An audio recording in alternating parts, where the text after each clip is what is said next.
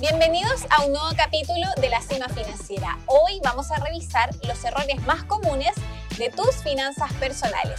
Recuerda suscribirte y seguirnos para estar atento a los nuevos capítulos de la Cima Financiera y todas las novedades que tenemos para ti. Revisemos ahora los cinco principales errores que puedes estar cometiendo con tus finanzas personales. Estos errores pueden ser producto de que nunca nadie te enseñó a relacionarte con el dinero. ¿De qué manera podemos mejorar eh, nuestro manejo financiero o cuáles son esos consejos o esas planificaciones que siempre debemos tener presentes? Pasemos ahora a revisar cuáles son estos errores. Bueno, el principal error que puedes estar cometiendo con tu dinero es no saber administrar tus ingresos. Y aquí vamos a reiterar la importancia de contar con un presupuesto. Esta planificación que puede ser bajo el método que tú elijas. Una planilla de Excel, la clásica libreta o alguna, alguna plataforma, alguna aplicación en el teléfono que te permita llevar la relación de tus ingresos con tus gastos, los fijos y aquellos variables que puedas tener mes a mes. Ese es un error que no debes cometer. El segundo error es pedir dinero prestado sin tener claridad de cuándo y cómo lo vas a poder devolver. Hoy día hay cada vez más acceso a créditos, tarjetas, líneas de crédito que obviamente nos facilitan el acceso a dinero y que obviamente se suman quizás a ese amigo o ese familiar que siempre va a estar disponible para prestarte unas luquitas.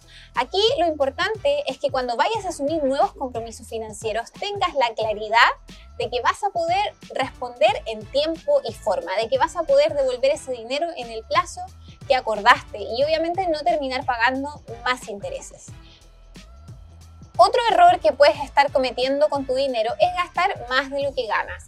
Por eso es tan importante llevar esta planificación, visualizar tus ingresos y tus gastos a través de un presupuesto, porque eso te va a poder permitir tener una luz roja, una alerta que diga que ya no estás en condiciones de asumir nuevos compromisos financieros y que es mejor organizarnos y empezar a ordenarnos con las deudas que ya tenemos o los compromisos que ya tenemos con anticipación.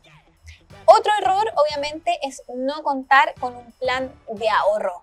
Hay muchas personas que ven el ahorro como eh, guardar una parte del ingreso que es lo que nos quedó en el mes, lo que sobra. Pero obviamente yo creo que muy pocas personas pueden decir que te sobró dinero en el mes de tus ingresos.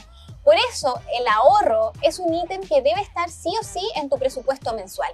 Idealmente que sea el primero, pagarte a ti mismo y considerar este ahorro como lo que te va a llevar a cumplir tus metas. Y el quinto error es no pensar en el futuro.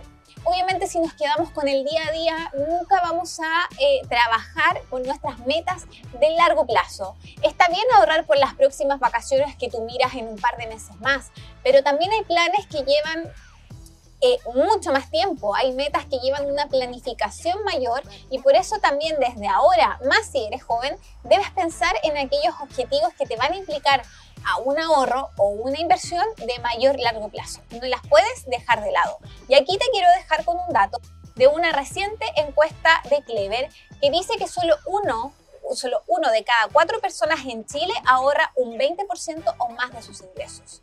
Recuerda que un dato, un, un, número potencial es que tú ahorres a lo menos el 20% de tus ingresos para distintos proyectos.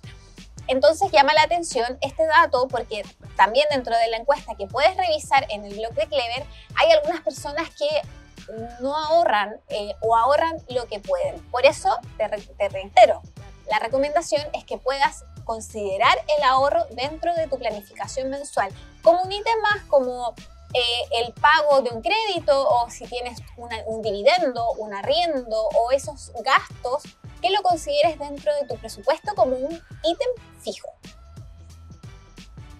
Así es como llegamos al final de un nuevo capítulo de la cima financiera y espero que estos consejos te hayan ayudado justamente para no caer en esos errores que pueden ser tan comunes o que es tan fácil caer en ellos. La invitación es a que nos sigas y te suscribas para estar atento a los próximos capítulos de la cima financiera y todas las novedades que tendremos para ti. Nos vemos.